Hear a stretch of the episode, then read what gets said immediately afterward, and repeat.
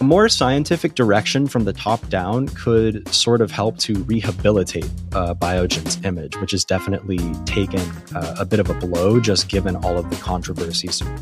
That's Fraser Kansteiner, a staff writer here at Fierce Biotech. Later, we'll hear more from him about Biogen's shift in leadership and what brought it on. I'm Teresa Carey, and this is the top line for Fierce Biotech, Fierce MedTech, and Fierce Pharma. This episode is brought to you by Precision Extract. Today is Friday, October 14th. Stick with us, we've got all the biopharma and medtech industry news you need. Merck took home the first phase 3 win for sotatercept a year after the drug was acquired in the purchase of Acceleron.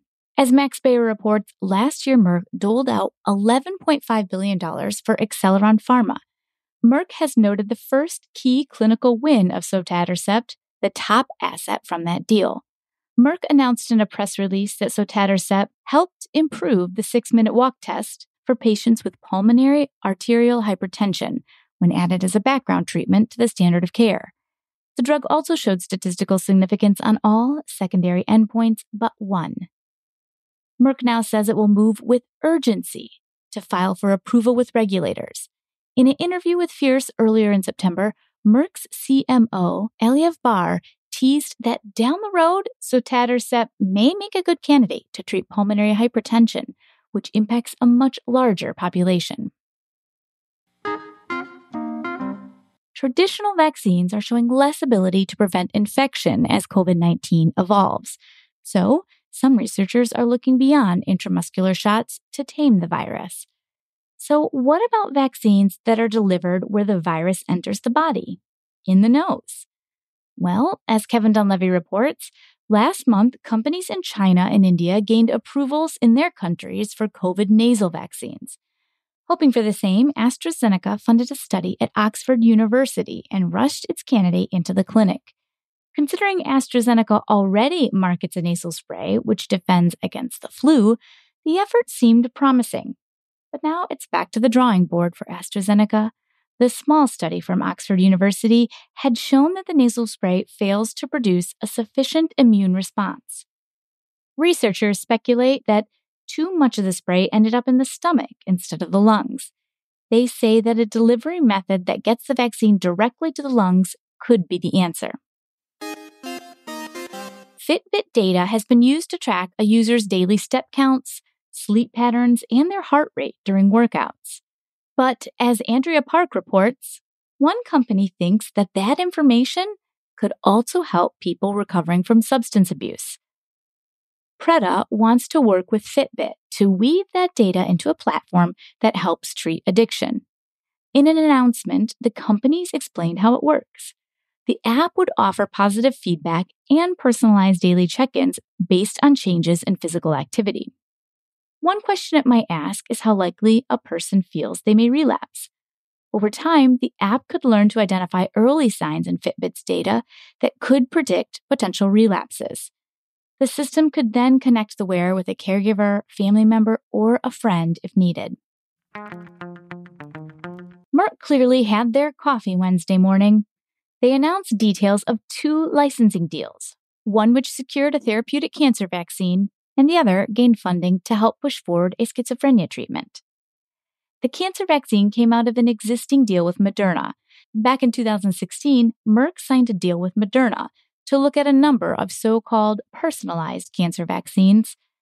At the moment, Moderna's therapy, in combination with Merck's blockbuster cancer drug Keytruda, is in phase two trials of patients at high risk of their melanoma returning. Now Merck has decided it wants a bigger piece of the action. It's paying Moderna $250 million to take on the therapeutic vaccine. Merck's other deal Wednesday morning puts the company on the receiving end of financing. Royalty Pharma will give Merck $50 million to continue to push its experimental schizophrenia drug through clinical development. If Merck decides to take the drug into a phase 3 study, Royalty will have the option to pay another $375 million to co fund the trial. In return, Royalty will be eligible for milestone payments and royalties should the drug prove a hit. Orthofix and SeaSpine announced Tuesday their plans to merge. Both companies are titans of the orthopedic device industry, and now they're going to become a single medtech giant. The merger is expected to be completed early next year. At that point, the combined company will take on a new name, which they haven't announced yet. Their headquarters will be in Orthofix's home base of Lewisville, Texas, and SeaSpine CEO Keith Valentine will be at the helm. The new company is expected to have annual revenues of about $700 million. Current SeaSpine shareholders will receive 0.4 shares of Orthofix stock for each of their SeaSpine shares. They'll end up with a stake of around 43% in the combined company, while Orthofix's shareholders will hold on to the remaining 57%. The announcement set the two companies' stock prices in opposite directions. SeaSpine stock opened 7% higher on Tuesday morning compared to Monday's closing price, but Orthofix's shares plummeted more than 18%. In the meantime, we're on pins and needles here because we all have to wait until next year to find out the company's new name. CFix, Orthospine, we'll just have to wait and see. The world's most productive biopharmas have gone through some major changes in the past five years. In Fierce Pharma's latest report, BioNTech and Moderna beat their biopharma peers with the most 2021 revenues per employee. The 2021 cohort as a whole showed improved productivity over 2016. Although several companies like Gilead, Biogen, and Amgen experienced declines. After a message from our sponsor, we'll hear from Eric Sagonowsky and Angus Liu as they discuss the most productive pharmas. Are you ready to drive radical prescription growth for your brand? With Access Genius, you can. Access Genius personalizes your brand's market access messages to an HCP's individual practice. It fully integrates with Veeva applications and automatically selects the best possible pull through message to share with target HCPs. Learn how leaning in with Access Genius messaging helped one brand realize 4 to 1 ROI Find out how to make market access pull through your brand's superpower at accessgeniusmessaging.com. Hi, Angus. We have a new special report. For this one, we ranked the most productive biopharma workforces as measured by revenue per employee based on their 2021 numbers. The last time we did this ranking was in 2016. You compiled both lists. Tell us, what's different this time around? Well, Eric, the first thing that stood out for me was that two companies that ranked fairly high in 2016's list were actually no longer independent companies. Uh, these were Celgene and Allergan, uh, which were number two and five, respectively, back in uh, 2016. Uh, interestingly, the two firms that bought out them, AbbVie and Bristol Myers Squibb, were both in that year's list, uh, ranking sixth and seventh. Uh, and it seems like the combinations have uh, the, the, acquisitions uh, have actually boosted the two buyers' productivity. Uh, Bristol Myers' revenue per employee jumped 85% 2021 versus 2016, uh, and to uh, 1.44 million dollars. And AbbVie's climbed 32% to over uh, 1.1 million dollars. And acquisitions like they like these ones typically involve uh, what the companies call synergies, uh, where you can cut redundant, overlapping functions, which typically mean layoffs. Uh, and then you have a larger company with basically the same products from two companies, but actually fewer people to run them. That's definitely going to help with productivity based on our revenue per employee formula. Yeah, and you mentioned some of the big pharma companies on the list, but this list is mostly made up of big biotech companies, and those are generally more productive than the larger pharmaceutical companies. Is it is that what you're seeing? Yeah, um, I think there's just, just inherently big biotech companies because they focused on uh, just a couple of therapeutic areas and they have only a handful uh, top selling innovative therapies that are driving sales they have a relatively lean corporate structure to support those uh, products. Whereas in comparison, uh, whereas a big pharma company, you have typically a broad uh, therapeutic portfolio, sometimes covering some small indications, and with a relatively big headcounts. And with any big companies of that size of a big pharma, you get more administrative layers, bureaucracy, which are just typical when a firm grows too large to that scale. I see. And one trend to watch is whether the well of big biotechs might be drying up. You mentioned the buyouts of Allergan and Celgene. Um, how many big biotech companies are still on the list? I know a few, like Gilead, Biogen, and Amgen, are still around. Yeah, all three of those big biotech firms you mentioned made into our new uh, most productive biopharma companies report, as they did in 2016. But this time, their revenues per employee had all declined 2021 versus 2016. I feel like we're in a similar situation now as we did five years ago. Remember, Celgene and Allergan were scooped up at a time of weakness. Today, uh, Gilead, Biogen, and Amgen all had similar problems. They were in trouble as reflected in their decreased revenue per employee numbers. I mean, Biogen is this one needs no, no introduction. The multiple sclerosis, loss of exclusivity, and the Aduhelm debacle are just a mess. And Amgen is also facing tough competition from different therapeutic areas, whether it's oncology, aesthetic, inflammatory diseases, just from all directions. And Gilead is trying to make uh, make a presence in oncology, but that effort has hit some setbacks lately, especially in solid tumors, aka Trodelvy. And now Gilead's, let, us not forget Gilead's revenue per employee did improve 2021 versus 2020, but that's largely COVID drug Veklury's doing. I see. And speaking of the pandemic, uh, several companies at the top of this list significantly benefited from their COVID products. Uh, BioNTech and Moderna topped our list. Um, what do you? What are the other companies to mention? Yeah, I think we covered this, Eric, in our last most uh, profitable company report. Just having a single product, and in BioNTech and Moderna's case, just rough, roughly twenty billion dollar in annual revenue a, product in that range and only around 3,000 employees uh, to to support that 20 billion dollar product. Uh, and so that kind of structure, business structure, definitely helped give uh, BioNTech and Moderna their top spots on our list.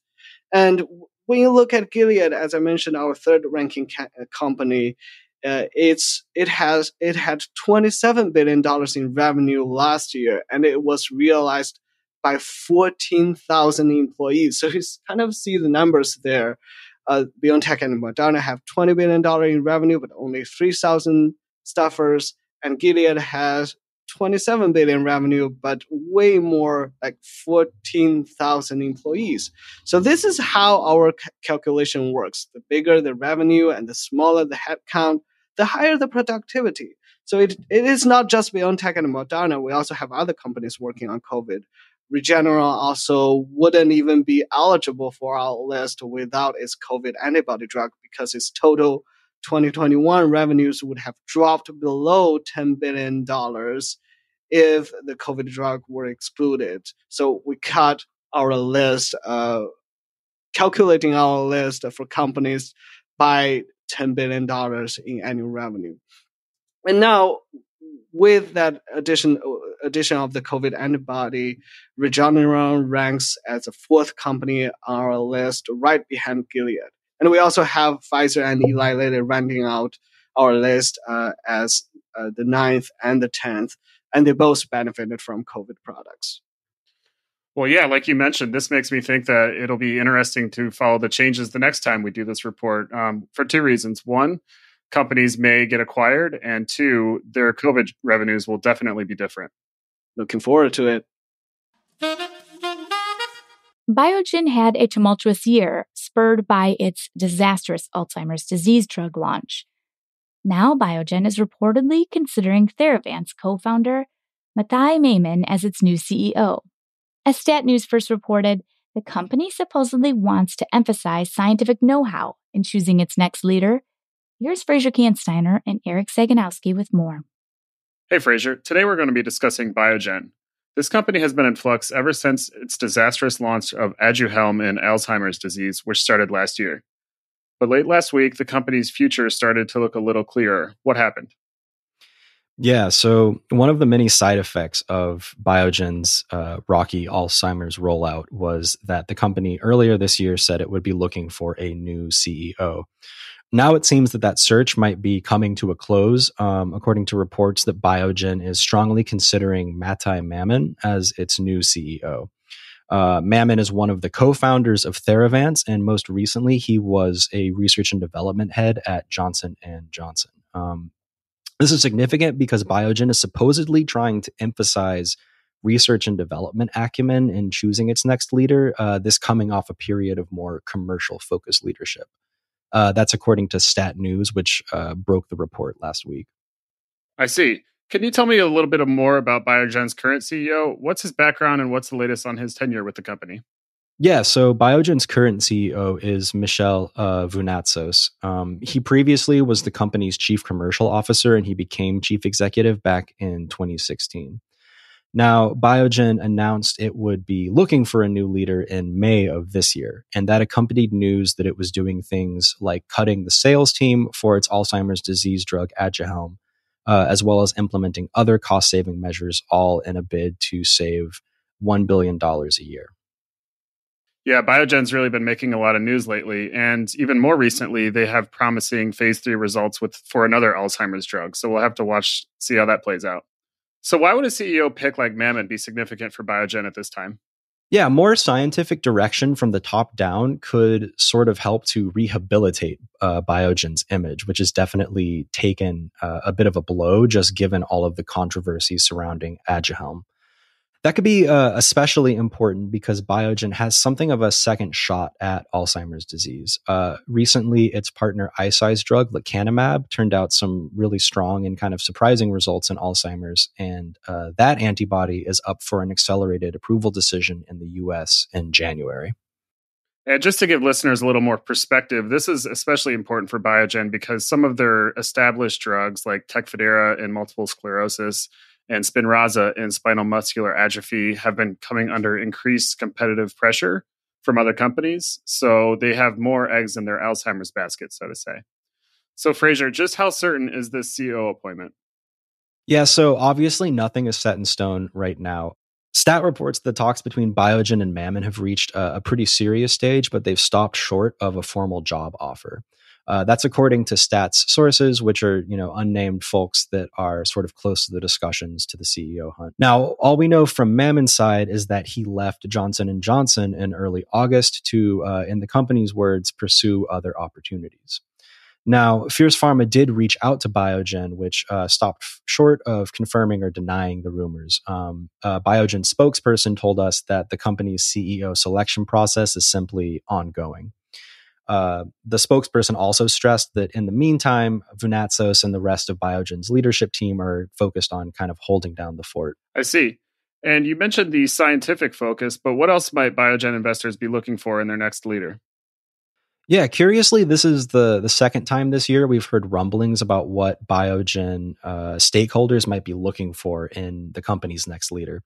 So earlier this year, RBC Capital Markets sent a note to clients uh, where they revealed the results of a survey they'd run, which found nearly forty percent of Biogen stakeholders said they specifically wanted a CEO with strong uh, business development acumen, and they uh, specified that could be either through in licensing deals or acquisitions. That's it for the top line. I'm senior producer Teresa Carey. Our sound engineer is Caleb Hodgson. You can find out more about these topics in our show notes at fiercepharma.com. Look for podcasts. Don't forget to follow The Top Line on Apple Podcasts, Spotify, Google Podcasts, and anywhere you listen. And that's the bottom line from The Top Line.